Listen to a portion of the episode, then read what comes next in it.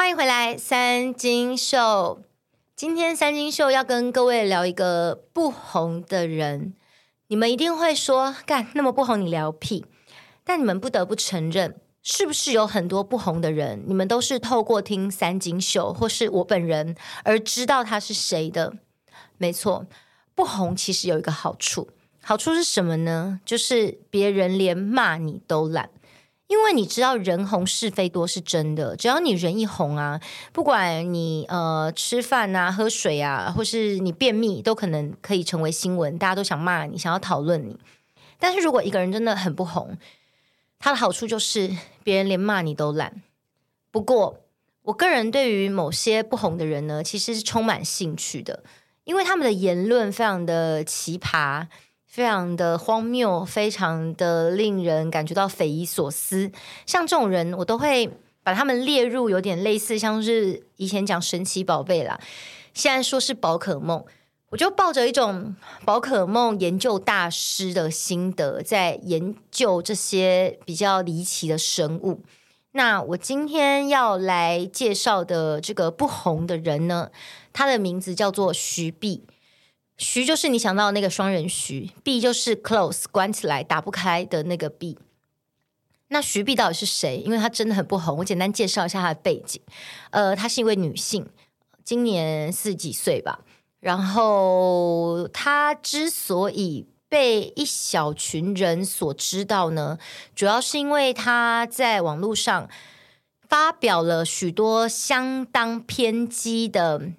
呃，女权自助餐，还有呃非常极端的台独言论，所以广为世人所知。哦，sorry，sorry，sorry，我收回，不是广为世人所知，就是被一小群人所知道。那这个徐碧其实。我之前也并没有特别关注他，不过你只要提到说哦，女权自助餐的代表有谁，然后就想到就是黑菊姐，现在改名叫做郑彩云的郑家纯鸡排妹，然后你会想到的就是这个徐碧，还有一个人你们也会想到，那个人叫做周芷萱，不过他不是今天的讨论主题，反正他们算是如果讲到女权自助餐这个名词，可以说是三大山脉一般的存在，这样子一讲这个，你就要马上反映出这几个人物，表示说哦，你有。在关注这样的议题，所以她是一个代表性的人物。我觉得我们可以来聊聊。至于什么叫做女权自助餐，我觉得大家应该也非常的熟悉。不过我还是简单来跟大家介绍一下。就是在这个社会上呢，有一群女性，然后他们觉得他们长期被这个父权社会所压迫，觉得一直以来呢都是男尊女卑、男女不平等。可能以前女生就不让你读书啊，因为觉得女生书不用读太多啊。然后女生出了社会之后，以前也会发生过同工不同酬，就大家做一样的事情啊，男生怎么领的比我多这样子？他们觉得。父权社会不断的在压迫女性，所以女性就是非常可怜的受害者。也因此，他们觉得女性既然是受害者，又是弱势，那女性要拿到好处是理所当然的事情。女权自助餐最常见的一个行为哦，就是他们觉得呢，男生跟女生出去都让男生付钱，这个是理所当然的事情。他们就拒绝 AA 制，他们就什么都要拿。可是呢，你会发现很多的女权自助餐呢，他们对外都会告诉大家说，她独立自主，她靠自己赚钱。可是其实就是靠男朋友或老公在养她，然后呃，他们也不会觉得觉得自己很废，他们觉得这个是理所当然的事情，因为男人本来就。该比女人多付出很多，为什么？因为他们一直被压迫，他们是弱势。这个大概就是女权自助餐。然后呢，这个徐碧她一直以来都发表着类似像这样的言论，然后她自己也不断在实践这样子的理念，也算是一个呃言行一致的人啦，这是一种夸奖嘛。反正总而言之呢，我之前并没有特别关注他。那直到前阵子，就是百灵果他们被骂嘛，被骂什么呢？就有一群也是思想比较偏激，然后比较激进派的那种所谓台派吧，就台独这样子。然后他们去骂百灵果。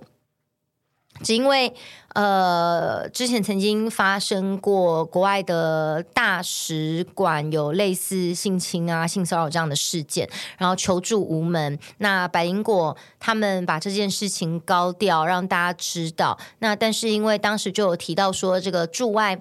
大使呢知道这件事情，但中间都是冷处理的方式。那好死不死，这个驻外大使他是民进党的人，所以百灵果就被非常多的这他们自认为是台派的人去进攻。那我刚刚有提到嘛，这个徐碧呢，他本身除了发表女权自助餐的言论之外，他也发表了一些台独的言论，所以自然百灵果也成为徐碧的攻击对象。那徐碧之前怎么样攻击百灵果的呢？呃，就扯了一大堆。那总而言之呢，他就是要骂百灵果一个结论啦，是不要自以为是精英这样。那我就呃帮百灵果说话，因为百灵果不管是凯莉或是 Ken，他们两个人本来就都是精英啊，都是非常家里非常非常的很好，然后又读了国外很好的学校，那就工作，你跟我跟他们工作过嘛。也知道说他们两个人都是非常有能力的人，那我想这样子的人，我们不称呼他为精英，我们应该要怎么称呼他们的阴茎吗？好，总之呢，希望百灵果听到这期不要告我。总之呢，我当时就是帮百灵果说了话，那这个我就刚好看到有人传给我看徐碧的言论，那我就顺便把它贴上去，就说哇，我觉得这些人他们就骂百灵果，反而会。显示出他们自己呃非常的悲凉，你都想要为他们举一把同情泪，因为他们去骂别人说：“哎，你自以为精英啊！”那种感觉就很像是。国中的那种太妹，然后在那边挑衅班花，就说自以为漂亮啊，自以为啊，自以为啊这样子。可是当有人讲说，哎，你自以为精英，你自以为漂亮，你自以为有钱这种话的时候，表示他的潜台词是他已经肯定了你是精英，他肯定了你漂亮，他肯定了哦你是有钱，就他肯定了你的好，然后再说你不要自以为哦，告诉你哦，不要太唱秋哦，有没有？他们就是这样的概念，所以我觉得千万不要呛别人这个东西，因为你这样呛别人就。不就是承认别人有了吗？那丢脸的是谁？丢脸的是你。所以我当时就是帮百灵果说了这个话。那因为放了徐碧讲的内容，所以哦就被他在小本本上面记上一笔了。那最近呢，发生了一件事情，这件事情也算是我今天的一个主题，就是鸡排妹黑菊姐她的御用御御御御，我不知道是哪个御御用律师。被起诉了。被起诉的原因是因为他搞仙人跳被起诉。那这边我还是会继续聊徐碧的话题哦，只是我要跟大家讲说，最近因为这件事情，徐碧又骂我。那这件事情我想要好好的聊聊，就是鸡排妹的御用律师王启任，他这个仙人跳是怎么样跳呢？我看新闻，呃，根据苹果的新闻写出来的内容，其实非常的坏，就是呢。他跟应招站的机头合作，然后呢，他们专门去找那种想要上未成年少女的叔叔伯伯，那他们就说：“哦，有未成年的可以上哦。”然后。他们就找，因为你知道吗？应召站基本上都是成年的嘛，他们就找已成年的，等于说是老妹，OK，老妹去应招，然后骗那些叔叔伯伯嫖客说这个未成年哦，嫩的哦。然后呢，他们怎么骗呢？就是篡改身份证，把他们的身份证伪造文书改成未成年，那这些嫖客不就上当受骗了吗？以为干了一个未成年的，呃，结果没想到对方是已成年。不止如此，他们在嫖客上完之后呢，呃，可能。过一两天吧，就会去联络那个嫖客，就说：“呃，你上了未成年，然后现在这个未成年的父母要告你，因为大家知道，在我们国家的刑法上面，你上未成年是。”有刑事的罪名的，为什么？为了要保障这些未成年的孩子们，不管是青少年或青少女，他们还没有发展成熟，思虑未周，所以呢，呃，成人是不可以上未成年的。我这边题外的话，你就会说，诶，那未成年可以跟未成年互上吗？可以吗？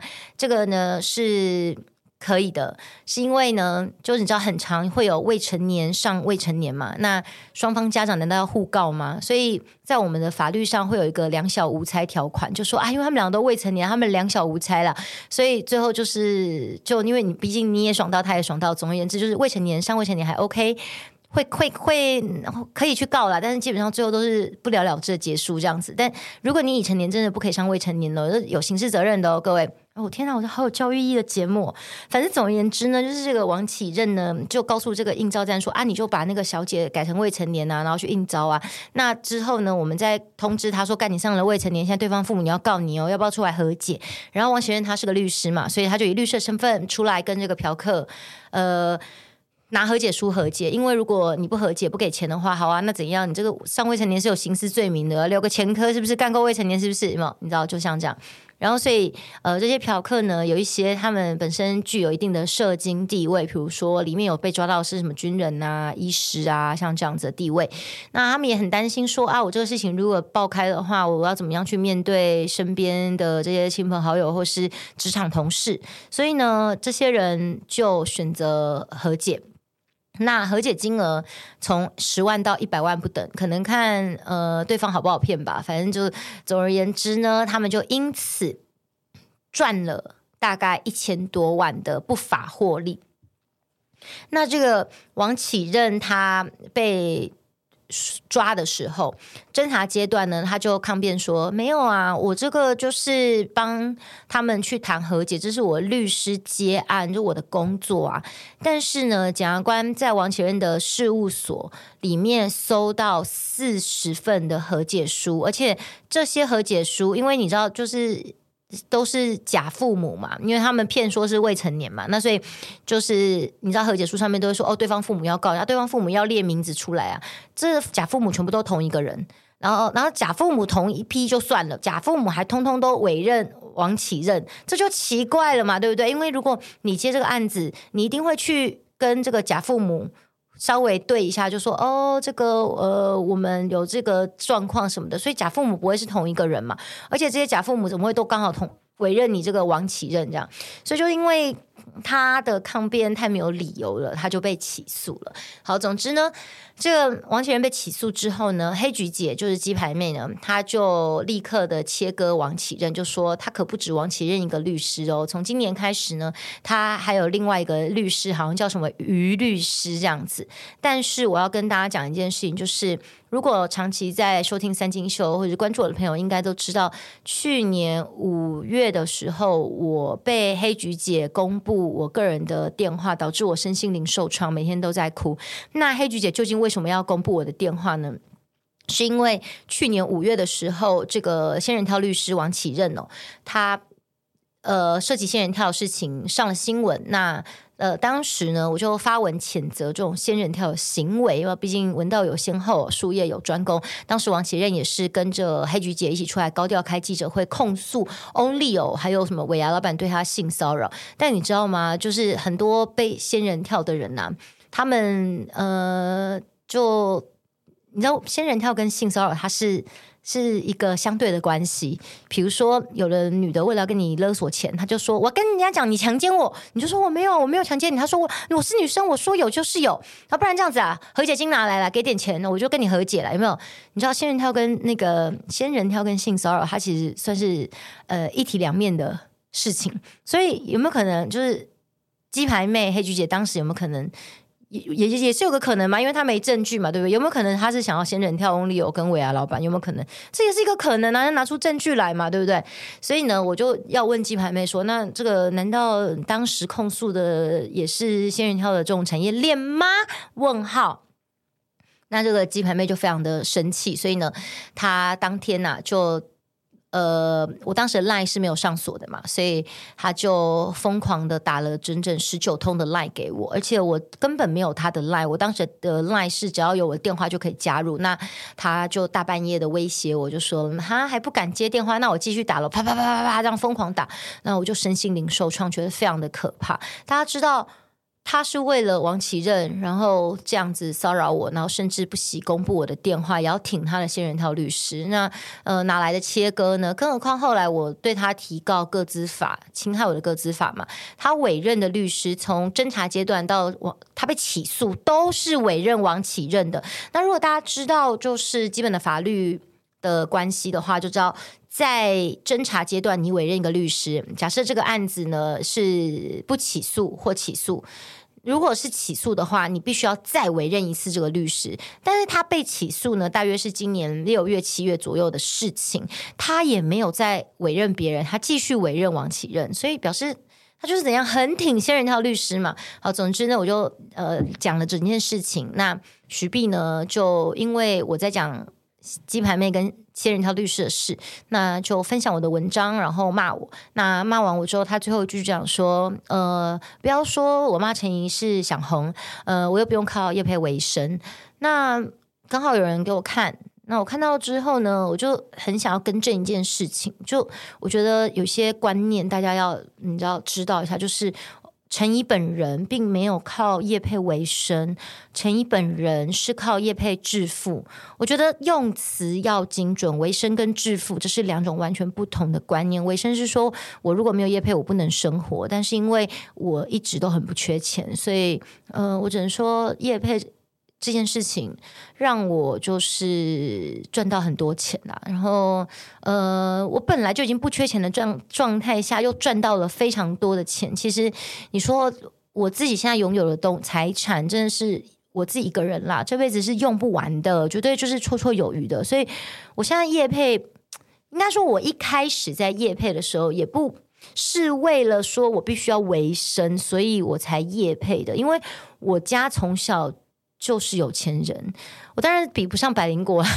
呃，你知道有钱这种东西是要有种比较级的，你知道，如果跟百灵果比，我是没有钱。但是呢，如果是以跟一般的普罗大众比的话，我觉得我家我妈以前都叫我填小康家庭，那是因为我以前读贵族学校，我那时候维格算是台湾没有几所贵族学校的情况下，维格应该那时候算是。大家挤破头想要进去，我那个年代挤破头想进去的贵族学校。那我确实在维格，我是小康，因为我其他同学他们那个就是富有。OK，可是后来我我自己出上大学之后啊，我就才发现说，哦，我家如果一般呃普罗大众这样比的话，我家算是富有。然后因为应该很很少人在我们那个年代啦，很很少人的小孩是那种。寒暑假一定会出国。我以前一直以为说寒暑假出国，这不是很理所当然的一件事情嘛？因为我同学出国啊，我也出国这样子啊，去不同的国家。我记得我小学呃三年级的时候，我妈就带我去环游整个欧洲。然后我记得那时候。柏林围墙刚倒塌没有多久，然后就我们就去环了整个欧洲这样子，然后去那种地下酒窖，然后呃大人喝葡萄酒。但我小时候真的有看过那种，你知道，就是欧洲那种很豪华那种庄园这样子，那我就觉得这都很理所当然的事情，或者是。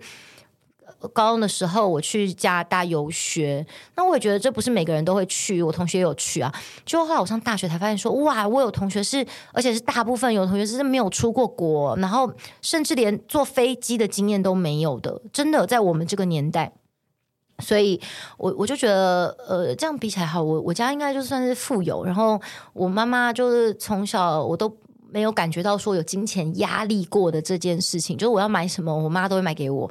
然后我没有想买，我妈也会买给我。然后我嗯、上大学哦出社会，我上大学开始自己赚钱，是因为我想要。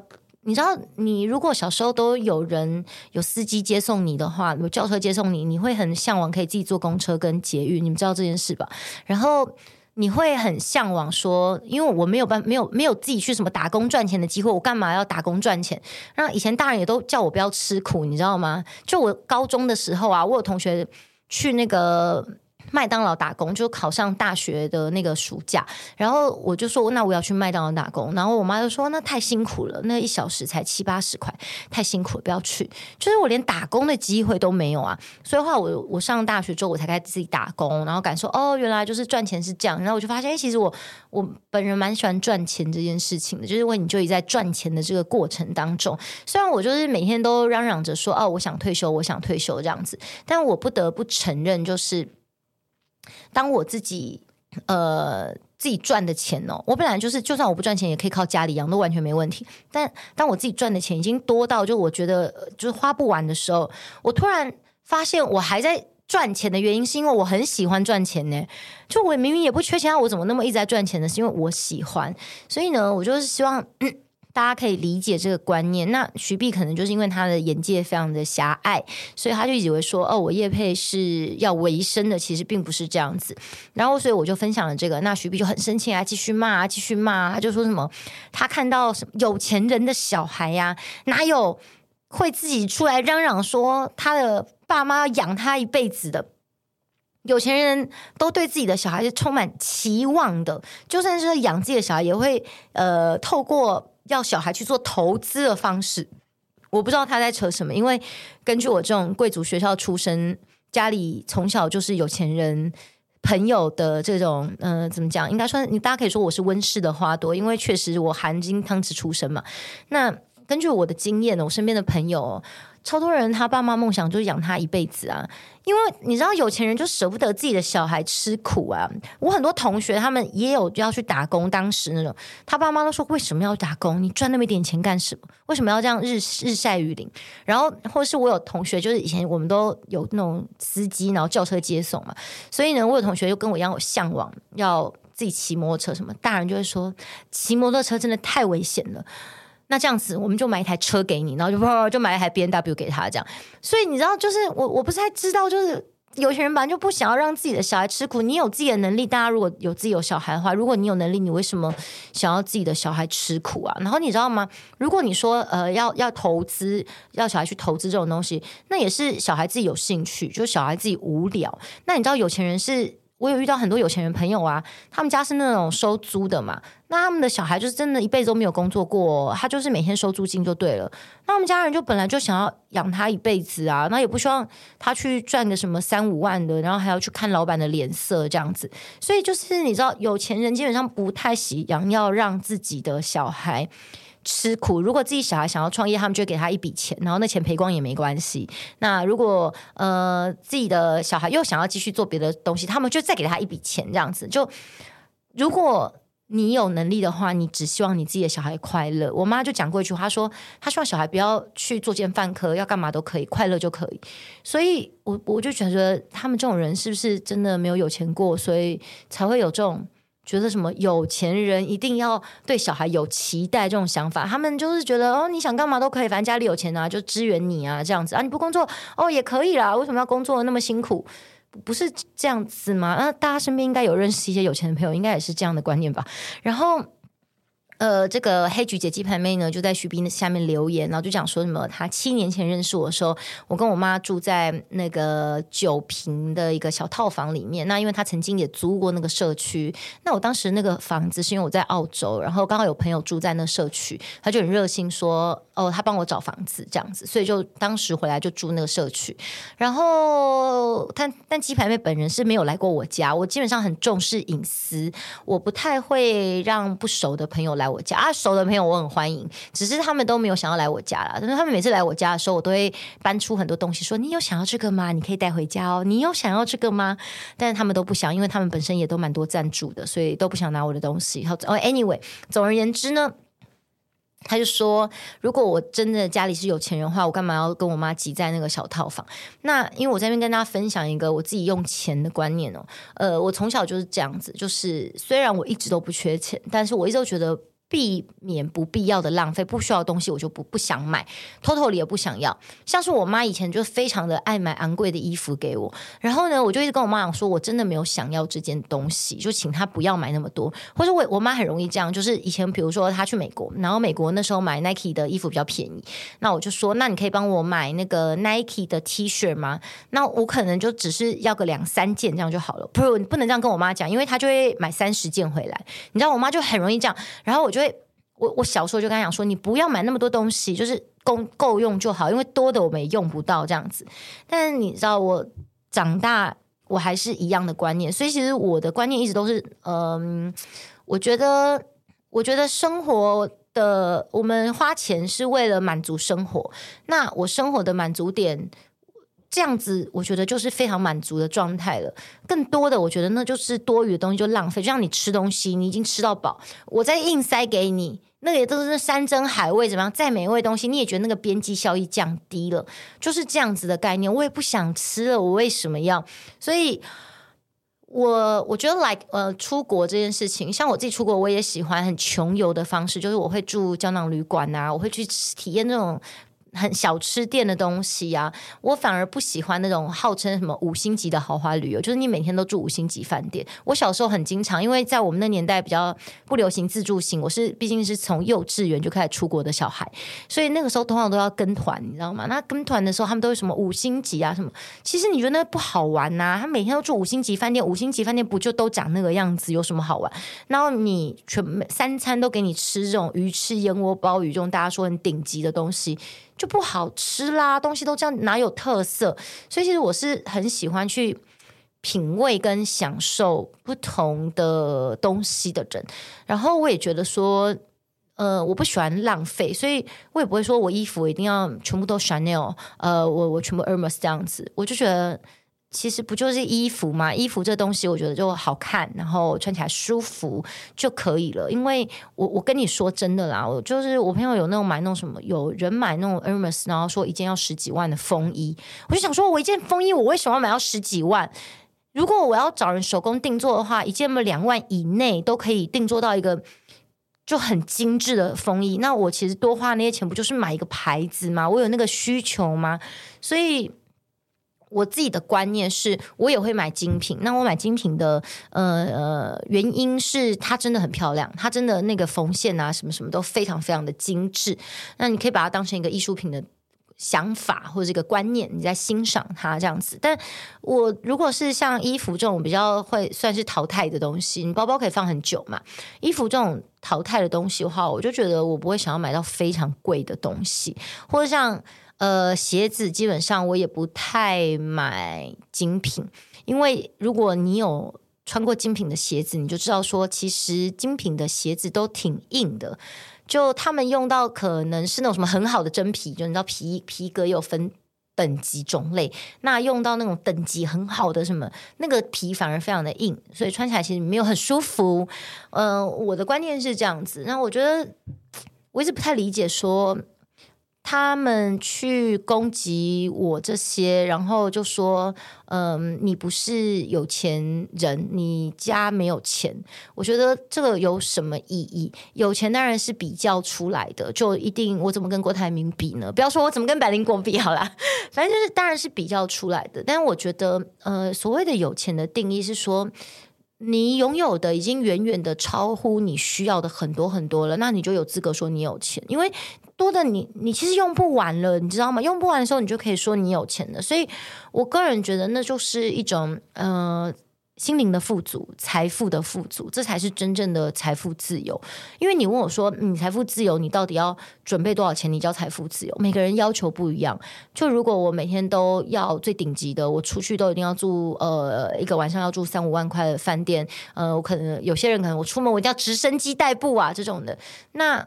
那我现在哪有资格说我自己财富自由？可是问题是，那些我不想要，就是那些给我，我也不会开心，就我也不会想要，我每天都这样子，我会觉得非常的不自在，你知道吗？而且当你到那种程度的时候，某种程度你是人生的不自由，因为你太有钱了，有钱到你可能身边都要有保镖了，那你你家里都呃随时随地都要有什么佣人哦，帮你打扫什么的，那你就会觉得好像一直有很多的视线这样子在盯着我这样子，但我追求的是一种人生。不管是财富的自由，人生也要自由啊，恋爱的自由啊，想吃什么就吃什么的自由。我追求的是这种全方位真正的自由。所以，其实我现在拥有的一切，就是让我能够达到一个我觉得非常的舒服，然后很自由的状态。我觉得这可能是呃女权自助餐徐碧所不能够理解的。我想这可能是呃，据她自己说，好像就要靠男朋友跟老公养她这种人不能够理解的。就我自己赚钱，我自己花钱，然后。嗯，我能够很自由自在去支配我的所有，我觉得这个可能是人生大家最向往的一个最高境界。我不知道你是不是啦，但至少我是。那这个徐碧呢，当然就又继续的就骂我这些，然后又。呃，开始很认真的去看一下我之前做的一些才艺作品，然后就开始说什么我花插得很丑啊，然后说他自己是插花老师的等级啊，只是朋友都叫他出来开课，他没出来而已。Anyway，我我觉得有些人的观念非常的可怜啦，就是。呃，我们上任何才艺班啊，我们学习任何东西呀、啊，其实你你说你你一定要学到什么精啊，我要学到我要出来当老师啊，我要学到，我觉得其实没有那个必要，因为你不会什么都会嘛，对不对？我们每个人一定都会有自己擅长跟不擅长的地方。那有些东西你不一定擅长，但你喜欢啊，所以你去学什么，其实我们都是在享受那个过程。你不要一直要求说我非得要怎么样，我一定要做到什么就。不需要，因为当你一直要求你自己非得要怎么样的时候，其实你会呃承受了很多的压力。然后当你达不到那个目标的时候，你其实会非常的挫折，那你也会非常的不快乐。所以其实呃，像我现在这个真的。很自由的状态哦，你看我学任何才艺班啊，我上的课都是因为我我喜欢啊，我不会勉强自己去上我自己不喜欢的课，或者说有些东西我还没接触过，我会愿意去尝试看看，因为我没试过，我怎么知道我喜不喜欢嘛？所以我可能去试，然后我觉得说哦，我可以，我哪方面我有兴趣，然后我就每一次去上课的时候，我都很 enjoy 当下。那如果去上艺术相关的东西，我也不会觉得说，呃，我自己做出来的作品哦，怎么样自卑啊，怎么样的？我觉得，我觉得自卑这种情绪在我身上是不存在的，并不是因说我什么都做比别人好，绝对没有，我很多事情都不会，我说过了。但是因为我接受我真的不会啊，然后我只跟自己比较，我觉得那就很像是。在呃做瑜伽或是在潜水的一个过程吧，它是一个自己跟自己的对话。所以我每次去上才艺班的时候，我的才艺班老师们呢，他们都知道我的特色就是我很容易夸奖我自己。我这样做一做，我就觉得或跳一跳，我就觉得啊天哪，我怎么跳那么好？哦，真的太棒了！而且我是打从心里的赞美我自己。为什么？因为你你不不需要管别人怎么样啊，我是跟我自己比较，而且我自己的想法是，我觉得呢，就是。每一个人都是与众不同的，所以像我每次去做才艺作品啊、跳舞啊什么的，我都会觉得说，哦，每个人有自己的舞风，对不对？每个人跳出来的那个风格味道不一样。你要说好跟坏呢？我觉得其实如果你用艺术的角度去看，都很难去进行比较的，或是大家画画的作品，嗯，或者插画的作品。就我我曾经做过一个呃小游戏吧，就是放了我跟磊安还有我们插画老师的作品，然后叫大家猜说哪个是老师做的。结果竟然那一次竟然大家都猜我的作品是老师做的，但是其实你先你你你你看，嗯、真的要以那种艺。怎么讲？就是应该要说是艺术吗？真的要以专业的角度来看啦，绝对会知道说哦，老师这种插出来的东西是专业的。但是你说，如果你要以艺术的角度来看，每个人的审美观就是不一样的。大家可能世俗，我这种可能比较比较符合普罗大众的审美眼光吧。你知道，所以我觉得每个人，呃，怎么讲呢？我最后一句话要回给徐碧，我想徐碧人生最荣耀的时刻就是现在了，因为陈怡竟然。花了一集三金秀在聊你，原因是什么？因为你真的太荒谬。嗯，我要回给徐碧，就是说呢，我觉得所谓的爱自己哦，是像我这样子真正的、诚实的、去接受自己，知道说我不可能什么都比别人好，然后我诚实的去接受自己，然后我欣赏我自己。我觉得这样才是真正的爱自己。然后，因为你爱自己，你就不会去嫉妒、去比较，不会觉得我不如人。我从来都不觉得我不如人，因为我觉得，呃，如果你一直去比较的话，你就会就会变像徐碧这样的人。但你如果你能够好好爱自己，然后看到自己的好，我就只会看到说：天哪，我真的好棒。我就不会在那边比说啊，别人怎么样怎么样怎么样，但我就会因为我觉得我自己好棒，然后我再看到别人东西，我就会去欣赏别人说，哎，原来他做的这个方向跟我不一样，可是原来还可以这样做，然后这样做也很漂亮，或是这样做它的特色跟我的就是不一样，就是我觉得，呃，这世界上我我之前说的有每很多不同的花，所以。每种花都有它自己美丽的地方，那我觉得你要知道自己的漂好看的地方，然后同时去欣赏跟尊重跟你不一样的存在。我觉得这个才是一个多元的宏观的世界观，而不是活在自己狭隘的小空间里面，然后呃以景窥天，你的天空就只有碗口大。献给徐斌，谢谢大家，三星秀，我们下周见喽，拜拜。